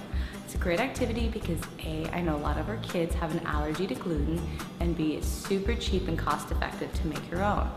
So let's get started. The materials you'll be needing are one cup of white rice flour, half a cup of cornstarch, half a cup of salt, one tablespoon of cream of tartar, one and a half teaspoons of vegetable oil, one cup of water, food coloring, a saucepan, and a spatula.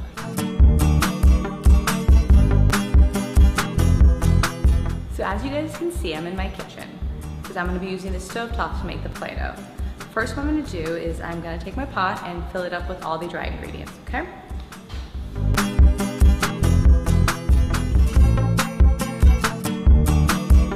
Now that I have my dry ingredients in the saucepan, I'm now going to add the wet ones, the vegetable oil and the water. I'm going to turn the pan onto low heat and continue stirring. What I want to make sure happens is that it gets solidified and gooky looking, you'll see in a second, but not overcooked, okay? You're just trying to get the materials to kind of congeal. You know the dough is ready. So what you're gonna do is you're gonna just take it off the stove top and let it cool. Once it's cool, then you're gonna add your coloring and boom, you've got gluten-free Play-Doh. Well, I hope you enjoyed the Play-Doh with your kids. Until next time, craft on guys. Can you see me flying by your side? Welcome back to Autism Live, and we're we have a guest who's joining us, but we had uh, some difficulties getting a Skype connection for the video portion, so we're just going to have her via audio. But we're so thrilled that we have Vicki Gold with us. Vicki, thank you for being with us. You're welcome. And uh, we originally scheduled to have you on on Tuesday, but thrilled to be able to get you today because I wanted to talk with you about MIT Scratch. Can you first tell us what MIT Scratch is?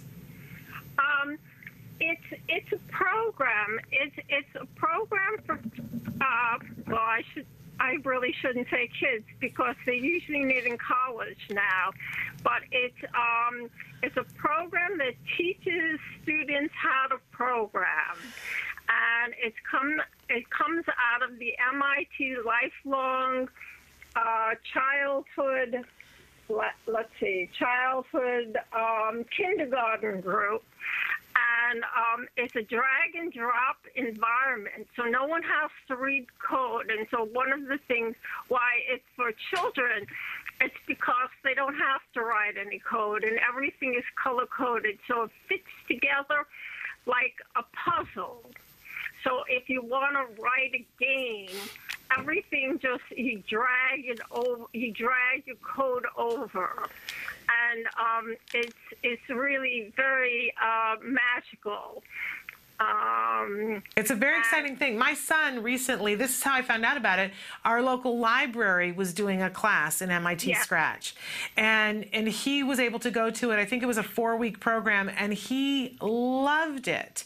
And and we need to say Vicki that this was not invented for kids on the autism spectrum, but it's something it's something that is amazing when you have a child who's interested in computers. And we specifically I contacted the MIT Scratch people uh, last week and said I well, I want somebody to come on and talk about it. And they recommended you because you actually use this with students with autism, correct? Right. Um, mainly with Asperger's students, but I've done it with both. Um, and I think it's great with both. Um, the Asperger's students who have a real kind of um, desire and ability to program just take to it um, amazingly because they're just so talented in programming that um, it, it, it becomes kind of like a home for them.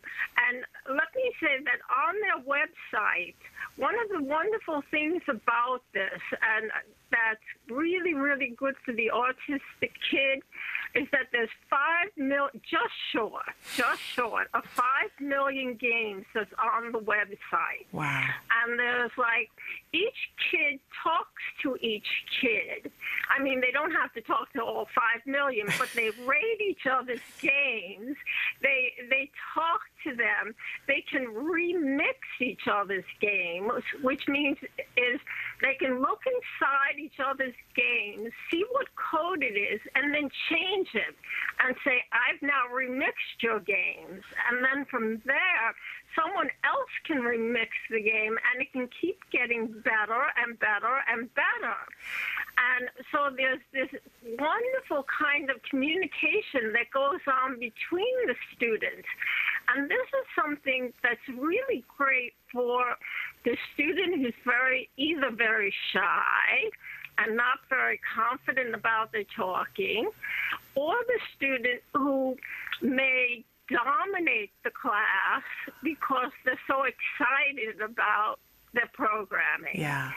And so this gives them at home or in or in a scratch class, you know, 100% attention.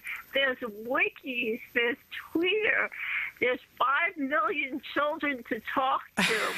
Um, It's it- exciting. it's really just an amazing thing. And there's even Scratch Day that's coming up on May 17th, where people, when uh, students from all around the world all scratch together. And they have a big uh, party at MIT, but if you can't make it, they have parties all around the world. And they try to um, uh, videotape as much as they can, depending on the time zones and things like that, of uh, who's doing what.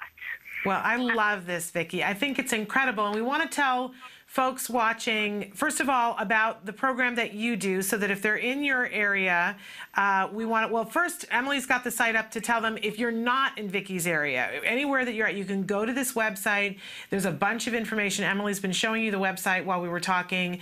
Um, and anybody can get started on this pretty much today.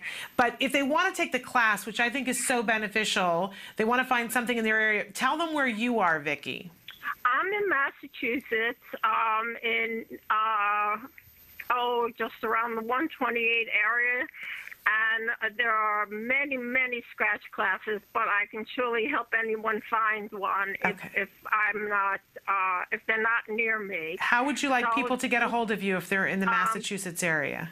Well, you can get me by my phone number, but um, everything is listed on my website. Let's send them to the website. I don't want to give people your home phone number, Vicki. Right. You'll be inundated. Yeah, right. It's v, gold at vickygold.com, which is B I C K I G O L D. Dot com. And um, you can also, there's two um, websites for Scratch. The regular Scratch website is mit.edu.scratch, and that's where you make your Scratch games. And for the parent or for the teacher, you have Scratch Ed.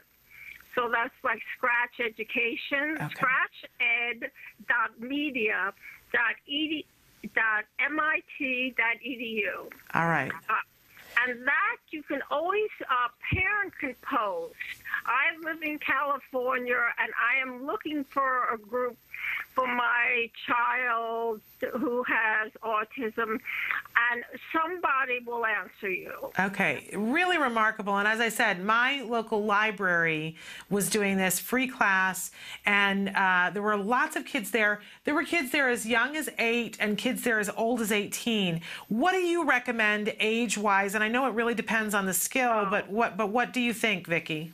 I, I think as as early as can be. Um, Okay. It depends on the kid, but you know, it since it's color coded, and and I, I think now there's a very young scratch, there's junior scratch. So um, I think there's an even younger version, but since it's color coded, the kids get to know what things are by color rather than by words. Uh-huh. And if you're sitting over them and you want to, instead of making something like a game, just make a story. This is what my day was like. You can easily do it together at almost any age, as um, young as five. Well, it's it's remarkable, and I'm so thrilled to have you on the show talking about it. want to encourage people check it out if you've got a child who shows any inclination towards computers, and and most of our kids do. Uh, it could be a really fun thing. They'll love it. They'll absolutely love it. Vicki, thank you so much for being with us. You're welcome. Thank you for having me. All right, you take care. Okay, thank you. Bye bye. We are going to take a short break and then we're going to come back and we're going to be talking about robots. Uh, it just gets better and better, right? Teaching our kids how to program computers. Now we're going to teach, teach them how to build better robots. We have a wonderful guest that's going to be with us. Uh, I'll wait and introduce him when, when he's in here. So stick with us.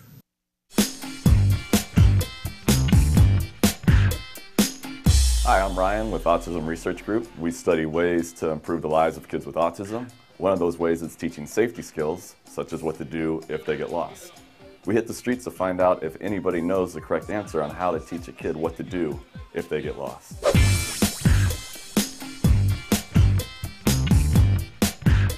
You're teaching a child. What to do if they get lost. Yeah. You're trying to make them independent so they have the skills. Gotcha. Okay. Well, give them a compass. Code name's good idea. Centurion. We always have this whistle. Um, Oh, I'd also out, tell the kid. I tell the kid, don't get scared. It's all. You're gonna be all right, man. This is just the world. You're. This is planet Earth. You're at home here. As long as you're on planet Earth, you're at home. As long as you're on planet Earth, you're home. This guy's a genius. With that flawless logic, he just solved our homeless problem. And as for the unique sounding whistle, although very cool, it'll probably only work if you're in close proximity. And a compass, I have her call me. Yeah, she don't have a phone. Parents are like, you're too young, you don't need a phone. Establish some sort of like meeting place. What if they can't find a meeting place? Because sometimes the kids get nervous when they get lost. Yeah. So like a backup plan. Well, like well, plan B. yeah, I don't know. No, not really. Let them go and find a new kid. Or yeah, I've got a different one. Yeah, yeah, yeah. There's not much you can do. There is stuff feel you can do. Like, That's right, there is stuff you can do. In 2012, myself, along with my colleagues, Dr. Jonathan Tarbox and Dr. Adel Najdowski, published a study in the Journal of Applied Behavior Analysis on teaching kids what to do when they get lost. The study demonstrated how three simple things rules, role playing, and praise were effective in establishing these help seeking behaviors. The benefit of this method is it doesn't require the child to have a cell phone or to have to locate a meeting place, which might be difficult if they're in a place like Disneyland. So once again, our method included rules, role playing, and praise. Let's head back outside and learn about some of these rules. They should yell out loud. Can't find my mom. Or mom, help me. Maybe yell out and scream for help. All right. Scream really loud. And if that doesn't work, then I don't know. well, they could seek help from someone. Find an adult. Yeah, go to a vendor, you know, and say I'm lost. Find an adult, like a police officer or a fireman or an employee in the store, and tell them, and maybe they can help you contact your parent. It really is that simple. You don't need to get your kid a cell phone. You don't need to establish a meeting place that they might not be able to find when they're lost and panicking.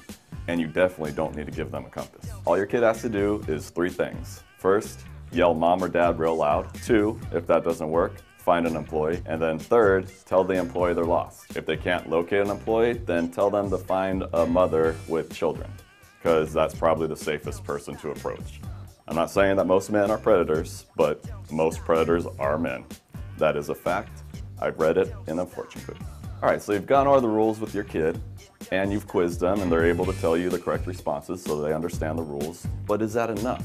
How do you know they're going to perform correctly in a real world setting? You need to get out there and find out if they can actually do it. So you'd go over the rules and tell them like do this, do that, but how would you know if they actually knew what to do? If you wanted to shoot a basketball and I just told you, oh, when you shoot a basketball, do this, this, and this. I never, never practice. You never It's not gonna practice. Yeah, so it doesn't matter how many times we go over the rules or how well you can repeat them back to me. It's not going to change until you get on the court and practice. Maybe do uh, like a, you know, a little skit with them. Like a Kinda role play, like- Role play, yeah. Your child, you're lost in the toy aisle. Okay. What do you do? I'm an attendant, walking around. I'm lost. I don't know where my mom is.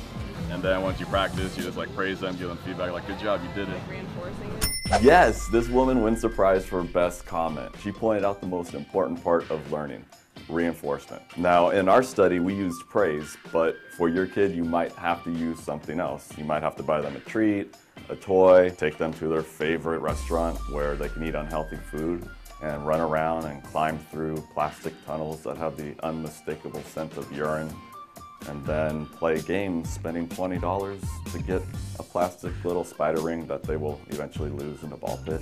The point is, you need to reward your child for correctly demonstrating what you've been teaching them. Okay, I'm gonna call her.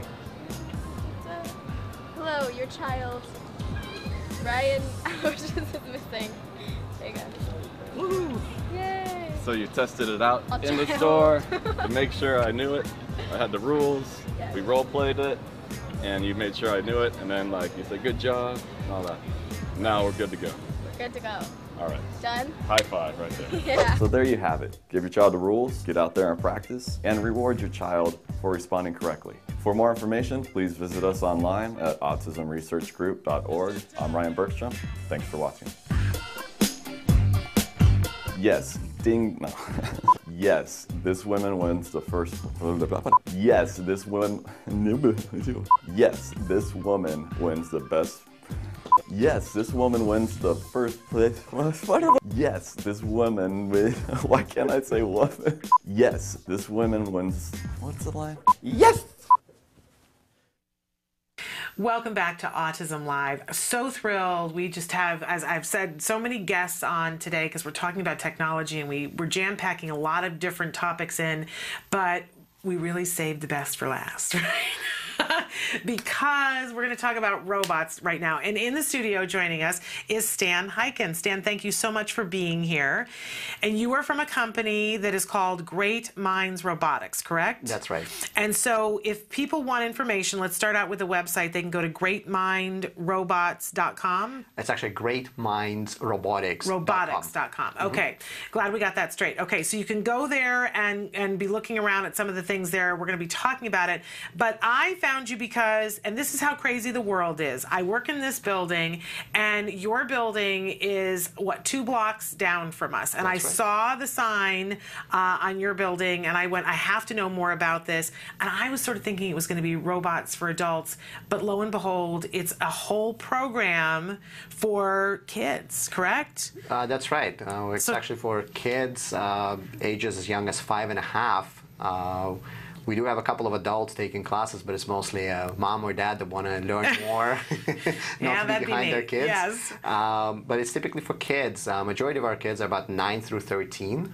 Amazing. Um, and uh, we start teaching them uh, with very, very simple concepts of robotics and programming.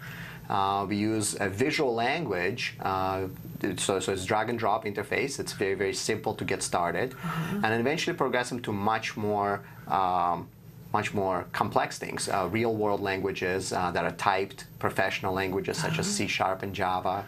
Um, so it's, it's a full, full immersion program. Uh, starts Very, very simple, kind of like the two plus two of robotics and programming. Okay. And goes all the way through advanced concepts that are typically taught at college level.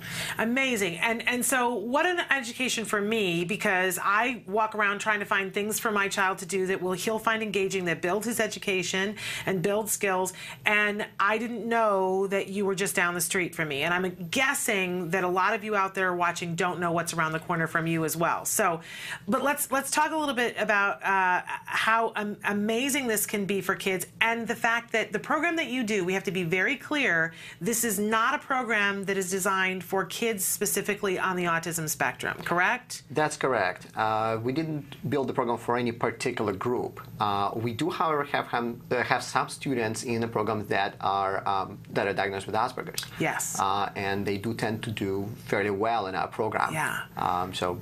And, and and and you guys have have had great success having individuals who are on the spectrum come in, but you really have to be a interested in robots. That's one of the things you have to do. And there are some skills that you have to have before you're ready to do this kind of thing. And i would guess that my son was has been very interested in robots but i would guess that he's just ready now to be and participate in a, in a, in a program like this. I think it's when you know kids are uh, a little bit accelerated and they're in an included program that these kinds of things are going to work really well. Until your child is ready there's going to be other things for them to do. But once they are ready the amazing skills skills that these kids learn. We actually have a video that we want to show, and these are your actual students that were at your program that we're going to see. Yes, these are these are students participating in a competition called First Lego League. Yes, it's an amazing competition for. Students. We have some guys in the building who were talking about this yesterday about doing First Lego League and how exciting it was for them when they were in school. So take a look and ask yourself if you. I have no idea. These kids are so bright, and you see the composure with which they do things and it explains for you what it is that they have to accomplish. It's mind boggling. Take a look at the video.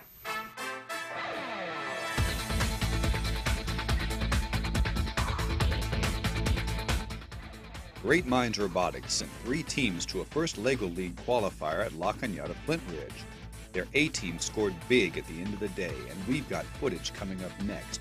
But first, here's a little primer on the FLL Challenge and what you're about to experience. Every year, First LEGO League challenges children to contemplate and solve real world problems based on a theme.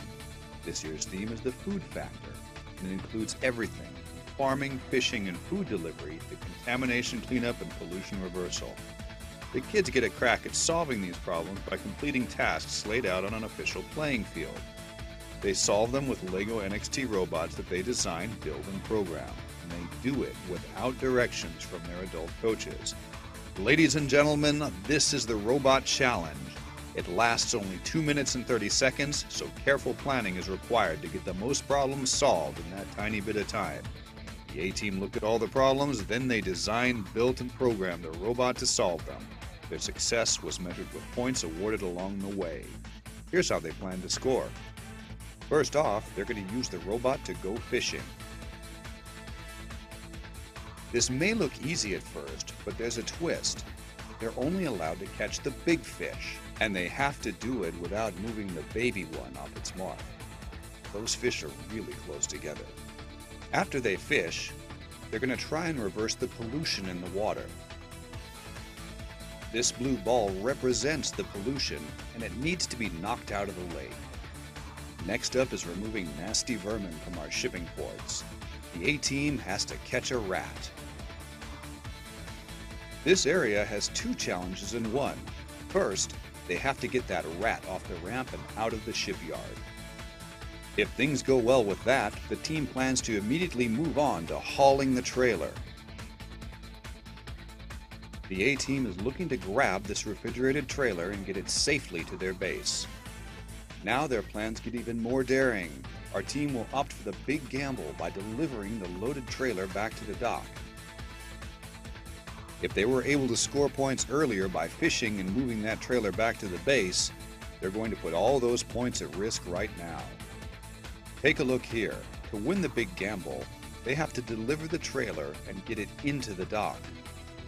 And not only must it be in the dock, they have to get the trailer wheels past this white line. The last part of the A-Team's plan involves clever maneuvering to empty the dispenser. They want to empty this dispenser by moving the lever highlighted here. And the final action will be to go the distance. Okay, now that you know the plan, it's time to watch the Great Minds Learning Center's A Team in action. Here we go.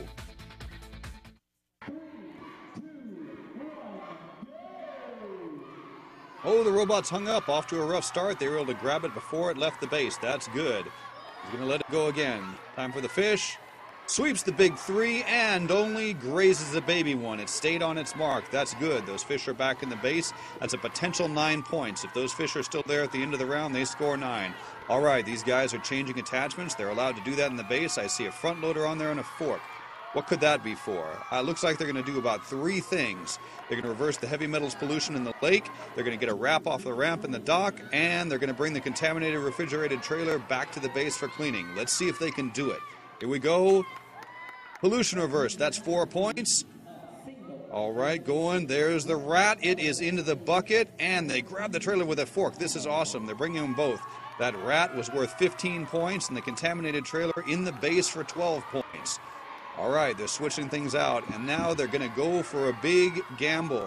What they're going to do is give up those nine points for the So uh, we, we don't want to give away the whole video. You should go to their website and take a look to see what the kids end up doing. But I, I was just talking with Stan about, in watching this video, a couple of things that really come to mind for me how well the kids do under pressure, how they're working and communicating in a team, and how amazing it is that they're trying to solve a real world problem on a very small scale, right? That's right. But a real world problem. And you were saying that that's sort of key to what you guys teach. It's got to be real world, real world applicable. That's right. We want to make sure that our program focuses on real world applicable skills. Uh, in fact, as kids uh, advance through our program, uh, we start taking on some real world projects. Um, in our advanced class, we're currently building a uh, an application, a web application for uh, Portola Highly Gifted uh, uh, Middle School, uh, so they can use it for their next science fair to actually organize judges, allow kids to upload their um, uh, abstracts for science fair projects. Uh, it'll be an actual real world uh, program that the kid made by kids. Um, you know, middle So those kids. days of running to Walmart at 11 o'clock at night to get that trifold cardboard thing have now just upped a little bit because now it's, it's something that they're going to submit their abstract online. That's right. Oh, my headache just got bigger. Uh, uh, but it's lovely that our kids get the opportunity, if we can hook them up to this, because I'm thinking, how far ahead are they going to be? Used to be that a lot of times you didn't wait to worry about a specialty for a kid until they went to college. But I'm, I'm thinking for a child who's into robotics, how much of a leg up do you give them when you start these things earlier? It's amazing, right? I think it's a, I think it's huge. Uh, I think you want to start them as early as possible. Um, again, we start some kids as young as five and a half, six years old. Um, I myself started learning this when I was about 11. Wow. Um, and it, it, it, it started as a hobby um, and became my career. I didn't know at the time that it was going to become my career. It was just kind of always a hobby I got paid to do as I grew up. Uh, it was fun, uh, and, and and when I was 11, we didn't have robots. It wasn't it wasn't anything like we have today. Yeah. Uh, it was black and white computer screens, and and you know we drew circles on them, pretended they're spaceships, and uh, you know could. Shoot lines on them that look like bullets.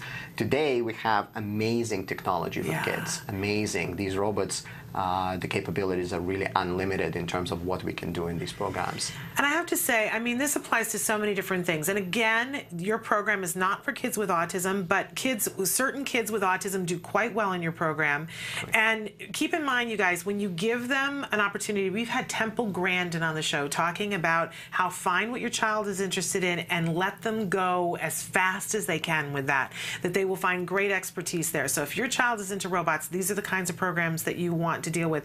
But also, we know that where bullying is concerned, when you give kids a core of group that has like interests, they're less likely to be bullied. So this and and the opportunity to socialize within this group and work together as a team when it's highly reinforcing, this is just off the charts good. So first, if somebody is in the Los Angeles area and they want to do a program with you because you guys do it so well, how can they reach you? We want to send them to that website, correct? Uh, correct. Uh, our website, Okay. uh, 292 8008. Great. Uh, or email, and that's info, I-N-F-O, at buildcoolrobots.com. Not not hard to remember, right? BuildCoolRobots.com. There you go. Okay, so but for people, because we're people view us all over the United States and in 102 different countries. So if somebody is not right here in the Los Angeles area, you mentioned that there is a first Lego program. That's right. Uh, FIRST uh, is an organization that uh, runs several robotics competitions, and uh, FIRST Lego League is a great way to get involved with robotics. Okay. Uh, it's a fantastic organization, and it runs in uh, many countries. And uh, uh, there's, I think this year there were 17,000 students participating. Okay. Uh, it was uh, lots and lots and lots of, uh, I, I apologize, 17,000 teams participating. Okay. So lots Wow, of so that's even more Yeah, that's right. And the teams are uh, uh, 8 to 10 students on average. Okay. There are lots of So is there a website for First Lego League? Uh, there is. It's actually firstlegoleague.org. Okay. Um, and there are resources there on how to get involved with First Lego League in your area. Okay, because there may be already be one in your area, or I'm, I imagine there's a way for you to start one if there isn't one. That's correct. And there's resources there on both topics. Okay, so we might see you at a competition, a first Lego League competition somewhere down the road. Uh, really remarkable. We are we are so close to being out of time, but I want to thank you so much for taking the time to come down the street and be with us today to talk about this. I, I have a feeling I'm going to be seeing a lot of you because I have a feeling my son's going to come to you. And we should say that you run diff- lots of different kinds of programs. You have camps, but you also have programs that kids can come after school. Correct? Uh, that's right. Our main program is an after-school program. Okay. Uh, we're uh, after school on weekends. We're actually seven days a week. Okay. So lots of opportunity. Wow. Well, I have a feeling we're going to become close friends uh, and that you're going to know my son quite well. In any case, thank you so much for being here. And, and we want to encourage people, check them out, go to the website. And if you're not in the area, find that kind of a program for your child if they're interested in robotics and do it as soon as possible. All right, we have to take a break and we'll be back just to finish out the week and the show. Stick with us. Another parent wants to know how do I find out that one thing that my kid is really good at? Now, when they get older, they're going to kind of divide into two groups. You're going to have the kids that become verbal, mm-hmm. and then you're going to have the kids that are nonverbal, got many more problems. Maybe they still have epilepsy or some other problem. And they kind of need different services. And the ones that get verbal, they, what we need to be doing with them is develop the area of strength. And that area of strength often will show up around third or fourth grade, sometimes earlier. But my ability in art showed up when I was in third and fourth grade, and it was always encouraged. And I was encouraged to do lots of different kinds of art. Mm-hmm. Otherwise, it would have just been endless horse heads. Mm-hmm. You know, mother would say to me, "Why don't you draw a picture of a beach, or or something else?" Mm-hmm. It's it's uh, you, you want to broaden it out. If the kid's fixated on trains, let's teach reading with trains, math with trains. Tap into that fixation, but develop the area of strength. Some kids it's going to be art. Other kids it's going to be mathematics. So you got a third grader who's smart in math, and he wants a sixth grade math book. Give him the sixth grade math book. Don't bore him with the baby stuff. But that kid's going to have trouble with reading because the common thing is the uneven skills. And then you have the kids that are the history buffs, and these kids are often really good at writing skills. You tend to have uneven skills, but tap into their fixations and use those to motivate, but broaden.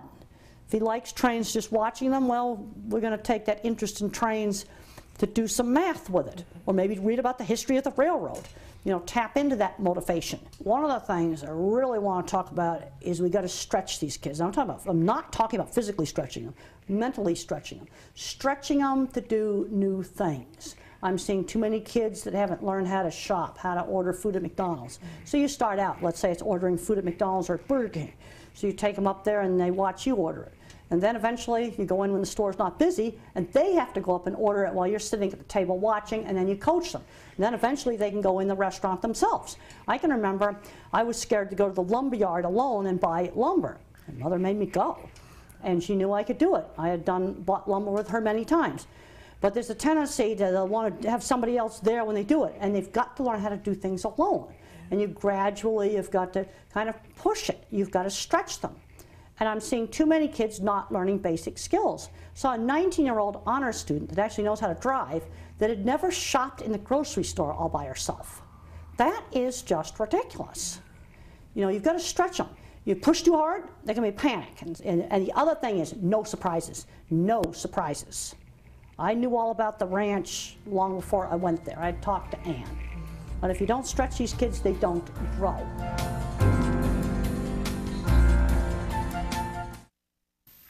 Welcome back to Autism Live. It's been a really exciting week here, and we've only scratched the surface. The truth is, is that we could have three months and have it just be on technology and still not really begin to discover all the different ways that we can use technology for autism. So I want to end this week with a challenge to you that you need to get online and start asking some questions. And also for me, you know, part of it was looking up in my surroundings and seeing a sign that said, Great Mind robotics. And so I encourage you to ask questions of the people in your community, in your support groups, but also just people out there. All the programs that are great for our kids on the autism spectrum aren't autism programs, right? Uh, so, just as Temple was just saying, you know, you need to figure out what your child is interested in and then search it down.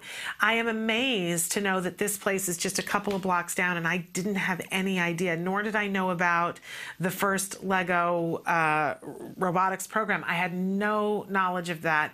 And I, you know, I talked to the Lego people, so how did I not know that? We've been to Legoland where they do the Lego uh, things. So I, I, know about Mindstorms. I just didn't know about this. But now I do.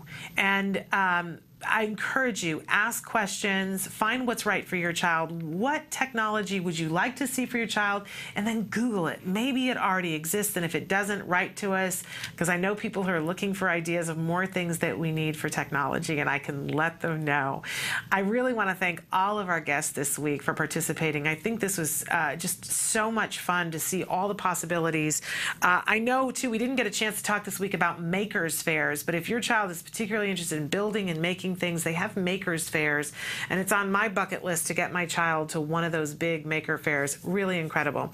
Next week, really uh, another bang up week that we have planned for you. But don't forget, before next week, tomorrow, Holly Robinson Peete will be here, and I didn't bring one of the nabis in with me today. I had it in yesterday, but we are going to give away two of those fabulous nabi tablets tomorrow during that hour with Holly Robinson Peete. That is at 11 o'clock. We're not usually on on Friday. Fridays anymore, but this is a special occasion. You're not going to want to miss it. You can start tweeting to us now. Any questions that you have for Holly? I'm completely out of time. And we, uh, look at our Facebook, though, tonight because we will reveal what you need to be doing to win those nabis on our Facebook. All right? Uh, so we're out of time, but please give your kiddos a hug from me and make sure that you are here tomorrow for Holly Robinson Peete, 11 in the morning. That's Pacific Standard Time. Do the math math for where you are. It's one hour, and we're going to give those nabis away. So give your kids a, kids a hug, and we'll see you then. Bye bye for now.